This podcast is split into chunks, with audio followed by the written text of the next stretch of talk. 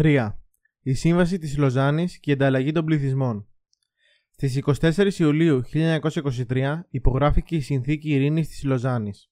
Έξι μήνες πριν, στις 30 Ιανουαρίου 1923, είχε υπογραφεί η Ελληνοτούρκικη Σύμβαση, η οποία ρύθμιζε την ανταλλαγή των πληθυσμών μεταξύ Ελλάδας και Τουρκίας.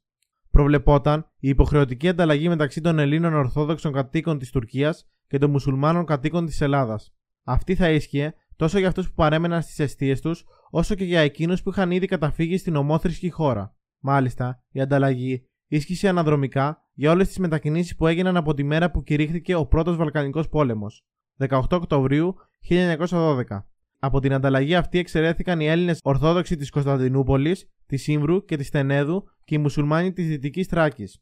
Οι ανταλλάξιμοι, σύμφωνα με τη σύμβαση ανταλλαγής, θα απέβαλαν την παλιά ηθαγένεια και θα αποκτούσαν την ηθαγένεια της χώρας στην οποία θα εγκαθίσταντο, είχαν δικαίωμα να μεταφέρουν την κινητή περιουσία τους, είχαν δικαίωμα να πάρουν από το κράτος το οποίο μετανάστευαν ως αποζημίωση περιουσία ίσης αξίας με την ακίνητη περιουσία που εγκατέλειπαν φεύγοντας, θα διευκολύνοντας τη μετακίνησή τους από τη Μικτή Επιτροπή Ανταλλαγής. Η συμφωνία αυτή για ανταλλαγή πληθυσμών διέφερε από τις προηγούμενες. Καθιέρωνε για πρώτη φορά τη μαζική μετακίνηση πληθυσμών και είχε υποχρεωτικό χαρακτήρα, ενώ οι μέχρι τότε συμφωνίες προέβλεπαν εθελοντική μετανάστευση κατοίκων κάποιων επίμαχων περιοχών. Όταν έγινε γνωστή η υπογραφή της σύμβασης και οι όροι της, οι πρόσφυγες που βρίσκονταν στην Ελλάδα αντέδρασαν έντονα. Σε όλες τις πόλεις της Ελλάδας συγκρότησαν συλλαλητήρια, διατρανώνοντας την απόφασή τους να εμποδίσουν την εφαρμογή της.